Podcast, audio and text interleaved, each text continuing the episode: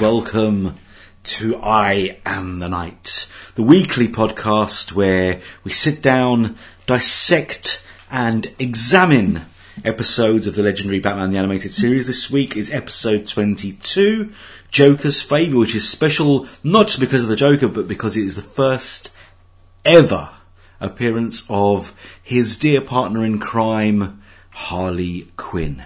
With me as always is Adam. Greetings. What did you make of this lovely story? Oh, it's always a pleasure to be back. It's a real insight to see that, honestly, like I like to quote that one line from a old sci-fi science fiction film that big things have small beginnings. We've seen how far the character of Harley Quinn sort of progressed and evolved in culture, Absolutely. but to see her come from something relatively smaller, just like she's almost a bit part, but still a very important bit part that helps move things along along and assist the Joker. We've seen her become the star of her own anime TV series, Mole Plural, her own movies. She's become quite an important character in the wider comics canon. So I think this is where she started as a almost bit part. Is a very nice thing to see that anything can happen to these characters. It's funny looking back as well, because we see, and this isn't actually confirmed, but I'm sure that the cute blonde with the glasses walking around the GCPD at the beginning of the episode is her. But it's never confirmed. And then we see her without the glasses in the cop's uniform, and of course in the full Harley Quinn gear, which I didn't realise we saw so many aspects of her. And she's almost completely fully formed from the get go. Even though she's not the main player, she's like you say, she's more of a supporting role, but that's Harley. I think that was just Paul Dini trusting in the character he had sort of come up with. There was like a nice little niche, sort of almost for her, just to be able to be like this same sort of chaotic energy that we'd expect from the Joker, but something much more subdued, so that she could go and do some of the heavy lifting, which was sort of what she was at the beginning, and fit perfectly. Yeah. Heavy lifting, including a very big cake, which she couldn't hold and open the doors because it's so big. That's why we had to get the uh, the real driving force of the episode sort of in and involved, and sort of shows the thought processes of the Joker because we can see him as this chaotic force, but we also see him as methodical and dangerous, which is honestly like as nice as it was to see Harley Quinn just sort of made real in this episode. I don't think she was the focus here. I think that's going to come later. I honestly believe that she took both her creators and the viewing audience by surprise. Hmm. And I think that that's down to Arlene Sorkin and her charm. The way she created this character and made her clearly villainous, but adorable. And that's something that stuck with the character from this early appearance. But you're quite right. The focus this episode is Mark Hamill's Joker. And again, he is funny and scary. And of course, Ed Begley Jr. is back, second week in a row, as Chuck, Chaz, Charlie um, Collins, the uh, poor person who owes the Joker a favour, hence Joker's favour. We can all relate to the way that this episode starts with him just being cut off Oh. on the motorway by multiple different cars, and he wants to try and like show that he's not completely down on his luck until he cuts off the Joker. And just this wonderful moment of almost slapstick comedy where the music sort of Brilliant. Changes from like his sort of like whistly sort of tone to something a bit more insidious to back to the whistly tones to back to him. It's just a this little one-upsmanship chase there on the on the freeway. We can really relate to this character, which is why we get so scared for him. But then once he has his conversation with the Joker, and we see the screen say two years later, I had to laugh a little bit because that's how long it took for the Joker to cash in on his favour. It's so easy to see the Joker as this like chaotic force it's surprising, but it still makes a lot of sense that, that even with this two year time gap, the Joker kept his eyes on this guy and kept tabs. And there's also realism from this poor Mr. Collins that he would want to try and change his name and get out of Gotham just to avoid owing the Joker or anything. That it just shows the power that this villain has had over the whole city. That we can see this whole series about us learning who these villains that we readers would know about, but they're still new. The Joker has this like great prestige that everyone knows and fears. It's brilliant because you say yes, the Joker is a force of chaos, a force of nature, but from day one, from his very first appearance in Batman number one in 1940, he was also a planner and a schemer, and his plans are so meticulously well thought out and- put together that yes, he comes across this nobody in a car, makes his life a living nightmare while he's trying to escape him on the highway, and then waits two years to to get him and to call back on the favour that he's owed. But it's stunning that you can see. Obviously, the character didn't forget that he changed his name. He moved away. He must have told his wife the truth, or told even the police the truth. And he he didn't get away. He did not because the Joker made, and this is truly terrifying when you think about it. The Joker made Charlie Collins his hobby. Think about that. Just to be that watched that closely by a figure you really don't expect to have that kind of attention span. Like we, we viewers now are so used to Heath Ledger's one of Heath Ledger's many monologues of "I'm a dog chasing cars, I wouldn't know what to do," one if I caught it. We expect the Joker to be like this chaotic force, but to see him look that closely at one man who does seem fairly ordinary, just to see the extent of how well he's changed his name, how far he's moved Yeah. but also shows the Joker's just sort of ability to be able to look past all of the things of witness protection and trying to stay off the grid. That that stuff doesn't really mean anything to him. Probably because the Joker's probably done something similar, but it's worked because no one knows who he truly is. We see the Clown Prince, not the Agent of Chaos. Absolutely, the other aspect of the Joker's character. But do you not think as well? I mean, this episode's a prime example that Joker maybe uses that clownish exterior, that buffoonery, the comedy, to hide the fact that he actually is a genius, that he actually is a master manipulator, a master puppet master, a, a puller of strings, and someone who's got his beady eyes on everyone and everything. And the bit at the beginning where he's following Charlie in the car, and even though he runs lights, takes um, exits, blasts through fences, Joker still catches up with him.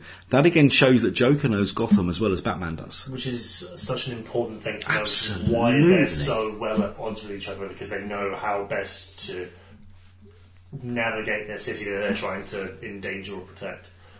It's really interesting to see this side of this character, this villain that we all think we know so well. I don't think anyone can know him. That's the point. And that's the beautiful part of the whole character. We shouldn't know that much about him. Yeah. Um, history should be multiple choice. Oh yes, he said it himself.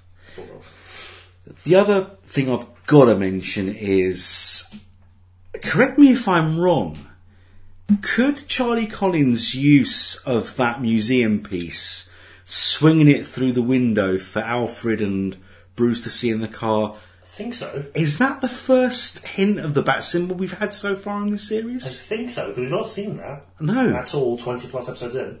we haven't, have we? I'm not just imagining it. Because I know we see it later on, but we haven't seen it yet, have we? Correct us if we're wrong, listeners, but we haven't. We really, really haven't. So, could the bat signal have been an invention of Charlie Collins? Mr. Ordinary has done something very important for Batman if he has. Well, it's clear that, as we've mentioned from day one, his relationship with Gordon is paramount. It's set in stone because this this episode revolves around Gordon being honoured as a policeman. And the first time we see Batman in the episode, it's Jim saying, "Well, actually, if anyone should be honoured, it's you." That to me was really, really cool. It's because um, for the two years later little time jump in this episode to have worked, that means that in as Something's far happened. Not, no, no, no, not necessarily. It means that in as far as we've been watching, Batman has been operating for at least two years. Yeah. and Gordon was probably commissioner almost all of the time that Batman's been around. Because he got made commissioner just at the end of the year one sort of story. Yes. Um, so Batman's been a force for long, a very long time, and Gordon's been the Good four or five years now, then. uh, something like that. And Gordon's been the commanding police force for that entire time. So they've had parallel careers, but Batman's been the force that's actually pulled in all of the all of the criminals in the collars, so that Goth, uh, Gordon can legitimately sort of convict them. So his placement of saying that Batman should be on is kind of justified because Batman's been the one who's been doing the heavy lifting, mm-hmm. but Batman not doing it for any praise or recognition, just very lightly says, "I'm the night shift." I love that line and the way it's delivered because that's literally he's not the hero that wants the credit, wants the adulation, wants the medals or rewards. He's literally just there to serve the common good and be the the voice of justice in Gotham City. I'm just the night shift. Awesome. I love that line so much. And it's funny because Bruce Wayne could not get away from that gala fast enough. But we never find out where he's going. And just the hint of that bat in the window thinking he might be needed. And I think more than anything else, because it's Jim who's in there, brings him straight back. And that, if that's not a, a real look into the character's mind, I don't know what is. It shows that he does need that other half of the law and order sort of Yes. perspective. He needs because if he doesn't, if the, if it were any other commanding force in the police force, they would see him as an untrustworthy vigilante and see that all of these people have been like that have been left at the first of the police station with a little bat symbol just sort of stapled to their clothes. They would see that these people are victims of B and E, let them go, mm-hmm. and the vigilante would be at large. It takes someone who's willing to sort of like look past it and accept that there is some good to what is being done being done here. Batman doesn't need that. Batman doesn't need that just to sort of legitimize his actions. Yeah, because he, though he views himself probably as an outsider, like you quite rightly say, he does the heavy lifting, but it's Jim, the GCPD, and Gotham's system of justice that puts these characters behind bars, and I think that's vitally important to know. It just takes a more stern force that isn't wrapped up by process or rules Yeah. or law or jurisdiction to get the bad guys where they need to be. Absolutely, and it's a great little character moment. I mean, of which this episode is is replete. I mean, we have to talk about Harvey. I won't stop eating Bullock. Yeah. Brilliant. I mean, it's a it's a formal party. It's be like an open buffet. It's great. So he fills himself right up, and when it gets to him being a little bit gross and a little bit sleazy, when uh, Harley Quinn comes in and the police get out, Oh, fantastic! she whacks him in the shin, and Renee loves it. Yeah. Renee just like it's grinning in the corner like a like a little idiot. What's brilliant is Renee's in this episode, and she's clearly giving Harvey daggers every time she sees him. She's laughing her butt off when Harley whacks him in the shin with, with, with a baton. But have you noticed that Renee doesn't say a word, but she is so Renee. It's a real presence there. Yeah. It's just like show some good character acting in the way Yeah, in the animation. If you can do that. That's another thing that we keep mentioning that we, I, that blows me away in this episode because honestly, she didn't even have to be in it.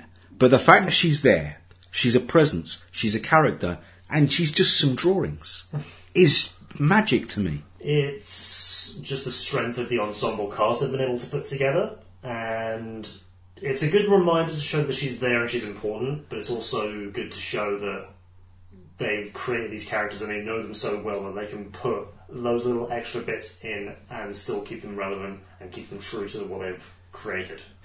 Well, let me blow your mind then. So we've seen that with Renee this week, right? Yeah. Joker's two henchmen Yes. also do not say a word in the entire episode, but they are a presence and they're there and they're scary. Yes. So we have to credit Boyd Kirkland's direction. Yes. We have to credit Paul Dini's writing, and we have to credit the geniuses who animate this program. The quality of the character design, just to show those two like thugs of guys, like s- angular, stocky dudes who you really don't want to mess with. But we also see them like driving past uh, Yes. Charlie Barnes' house. That's how we know that they're intimidating, not to be messed with. But we also see them being forced to clap along while they're sitting in the back of Joker's little warehouse reading Tiny Toon. And you can see the fear on their faces when they realise, damn, we should be clapping. But why are so many people just chilling out reading Tiny Toons? It's great.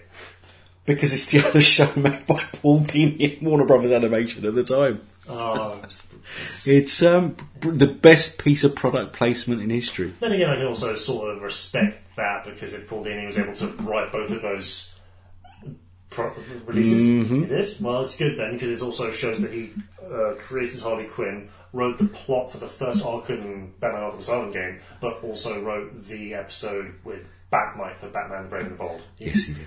Gets you a man who can do both. And um, I don't know if you know this, that he's become a very prolific comic book writer since, and he actually adapted Harley's origin and introduced her to comic book lore and canon as yeah, well. and Mad Love, right? No, before that, in um, her first appearance in comic book canon is actually part of No Man's Land. Oh wow. Okay. Batman, um, J- uh, Joker Harley Quinn or Batman Harley Quinn. Ooh, I really should have looked that up before recording. But yes, she actually appeared first of all in um, right in the middle of the mo- No Man's Land arc, and it was a lovely thing to see. Alright. Now, from the characters who don't say a word, we have to again go back to Arlene Sorkin, who, funnily enough, we recently saw in live action as uh, the gangster's moll in Sylvester Stallone's hilarious movie Oscar.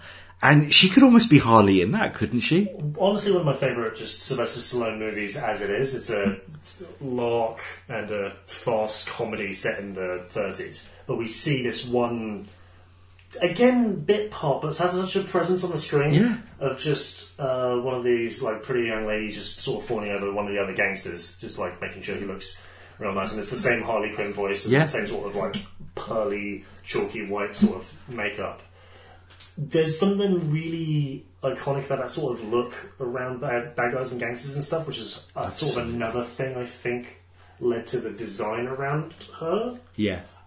and it just works very well, which is why I think she's stood the test of time moving between other pieces of media. I actually can't wait to see her next appearance and see how, how much more they bring out of the character. But honestly, she is vintage Harley from her first appearance, and that does surprise me because I didn't think she'd be that well formed. I thought she'd, she'd just be the character on the side in the costume. I forgot about the other appearances with her out of the suit, without the makeup, with her blonde hair out, and literally showing her face and helping out the Joker. It's Mad love. But it's also just a testament to the fact that there are no minor characters in Yeah, the show. If absolutely. they want to develop someone, they develop them properly. Like we had the same sort of mind blowedness when we saw that one episode with the police inquest when we got Yeah. the first real development Yes. of Montoya. POV. It was very nice to sort of show that if there's an emphasis on a character for any reason, even if it's just an ordinary man we won't see again, like in former Charlie Collins, we get People in corridors, people in we lifts. get real police officers. measured people. Yeah. We get characters. Yeah, absolute characters, definitely. So, we have to ask the question as we always do. Main takeaways, things that stood out for you, either pluses or minuses from Joker's favour. I think we get real nice character cross sections of someone we really wouldn't expect. We get the curiosity we would hope for just to try and develop someone else new that we've seen, and we get characteristically little Batman, but that just shows the quality of the characters they've all sort of put together uh, across this whole series and just like higher stakes TV you wouldn't expect for this media, but something we're really, really treated by. I, I loved this episode a lot. I really enjoyed it. It went by fast. Um, it's still the standard 20 22 minutes, but this one felt a lot more fluid. It didn't have the bits where it slowed down a lot. Something seemed to be happening at every minute. And again, I, I want to say that what stood out for me again was the sequence at the very beginning on the freeway with all the traffic. It felt just like the classic Max Fleischer Superman cartoons of the 40s. and again, it's that timeless part of the show that we keep talking about that we love so much. I thought that was great. The vehicles. because we get the 30s vehicles Yeah. in that twisting sort of impractical freeway, Yeah. and we get your classic sort of slapstick 30s bombs in the form of like sticks of dynamite with the Joker's face on it, but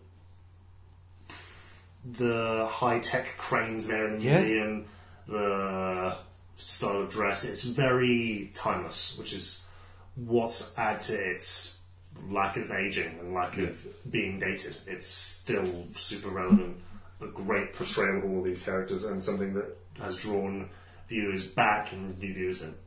Absolutely. And the other thing I have to mention, which must have really grated on Joker, oh, is the fact that Charlie's little prank at the end with the fake dynamite made Batman Batman laugh. That was, to me, what a moment. Fantastic. Really clever. I feel like Batman had to have known that that bomb was fake. Oh, yeah. From just seeing it from a distance. Because if it was real, he'd have intervened. Yeah. Straight up. The. There must have been some sort of satisfaction for him just to see the Joker sweat. we see the Joker sweat. Yeah. We see him freak out. Never do we see that Joker vulnerable. It's a rare thing. It has happened once or twice in the comics as well when he believes that his own life is in danger, but that's the only times. When it comes to anyone else's life, he honestly, and we know this, Yeah. doesn't give a monkey's. It's all about Joker. which is still a surprising thing for me because I also remember just moments of both Heath Ledger and Jack Nicholson just waiting for Batman to just sort of come at him. Yeah. So seeing the Joker recognizing that he's vulnerable is a new thing for me, and it's honestly quite nice because the fight or flight response makes people more dangerous. Yes. and I don't want to think of anything that could make the Joker more dangerous. Yeah. The thing is with the Joker, and I'm really glad you brought that up, is that yes, he does taunt and tease Batman. We see it in Batman 89 with the infamous massive gun scene with the Batwing coming down and firing bullets and rockets and every one of them missing him, but he's taunting him, he wants him. Then again with the Batpod, the motorbike in, in Dark Knight. But the reason that this is my this is my own personal exactly headcanon you're going with this, 'cause this is that's all I hear. is because he knows Batman won't, knows Batman part one. But part two, he's kind of secretly hoping Batman does. Because if Batman does, Proves him right. it proves him right and he wins. He might lose his life. He might die. But he will win. And that I think that I think is the only way Joker wants to win.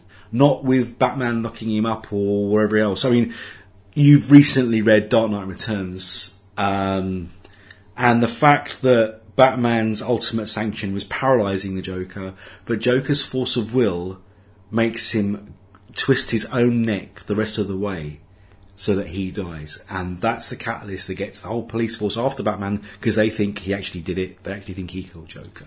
So I actually do believe that yes, he wants Batman to do it, but deep down he knows You you complete me. You're the one who makes this fun. You know, you're my, you, you're my reason for living. I love you. You. I want to destroy you. Yeah, and uh, the fact that again in Dark Knight Returns, um, he's catatonic for the whole ten years. Batman's out of the public eye, and as soon as Batman returns, So is he. he wakes up, and his first words, no, no, no, no, his first words are, "Darling," and that to me says it all. It really, really does, and um, just shows how layered the unanswerable Joker has to be. We'll never know. We will just never know. It's all conjecture. It's all our own headcanon. And the Joker has to stay that way. Oh, absolutely. Has to stay that. Absolutely. So the more origins and names they give him, be it Jack Napier, be it uh, Jerome Valeska, be it Arthur Fleck, it just to me people are up in arms about stuff like that, but to me it just adds to the mythos because you just don't know the truth. So uh, another cracking piece of TV. Um, loved it, loved it, loved it, and we have to say thanks again to everyone who comments and uh, lets us know what they think of the show. Please keep doing so. Please rate us, review us, tell us what we're doing right, tell us what we're doing wrong. And um, guys, I've uh, sent out feelers to get uh, guests on the episode, but obviously with this whole uh, lockdown in effect, timings and everything are difficult. But if you do want to appear on the show, hit us up on Twitter at el underscore s t e e v o and Adam as well. Your Twitter I Z Z E T Tinkerer.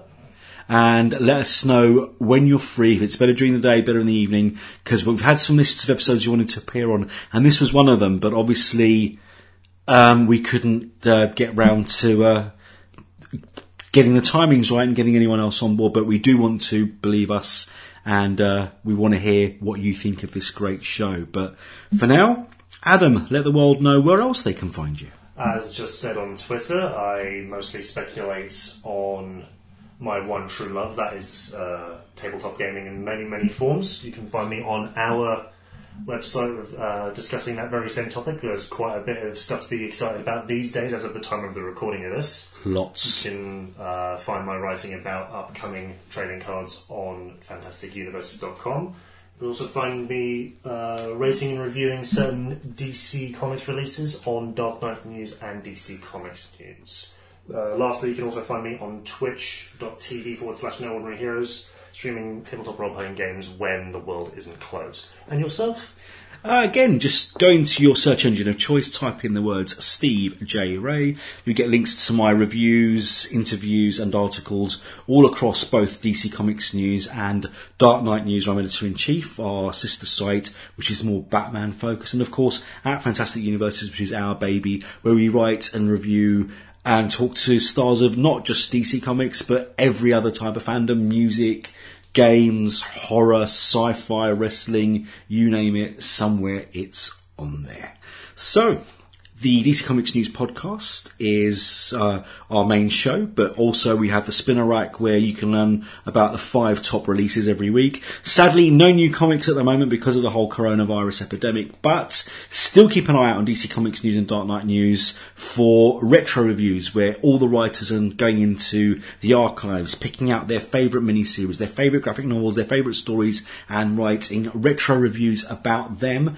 Great stuff out there. Please go on to DC Comics News and Dark Knight News by typing in those words or to our Facebook and Twitter, Tumblr and YouTube pages. We now have an Instagram page as well where you can see lots of really cool pics. And the shows, Spinner Rack, I Am the Night and the DC Comics News original podcast can be found on Spotify, Stitcher, Apple Podcasts and Google Play, or wherever you get your podcasts each and every week. So, this has been I Am the Night. He's Adam Ray. He's the Night. I Am the Night. We are the Night together. And Adam, what do people really need to do? Read more comics. And watch more Batman. Thank you for listening. Bye now.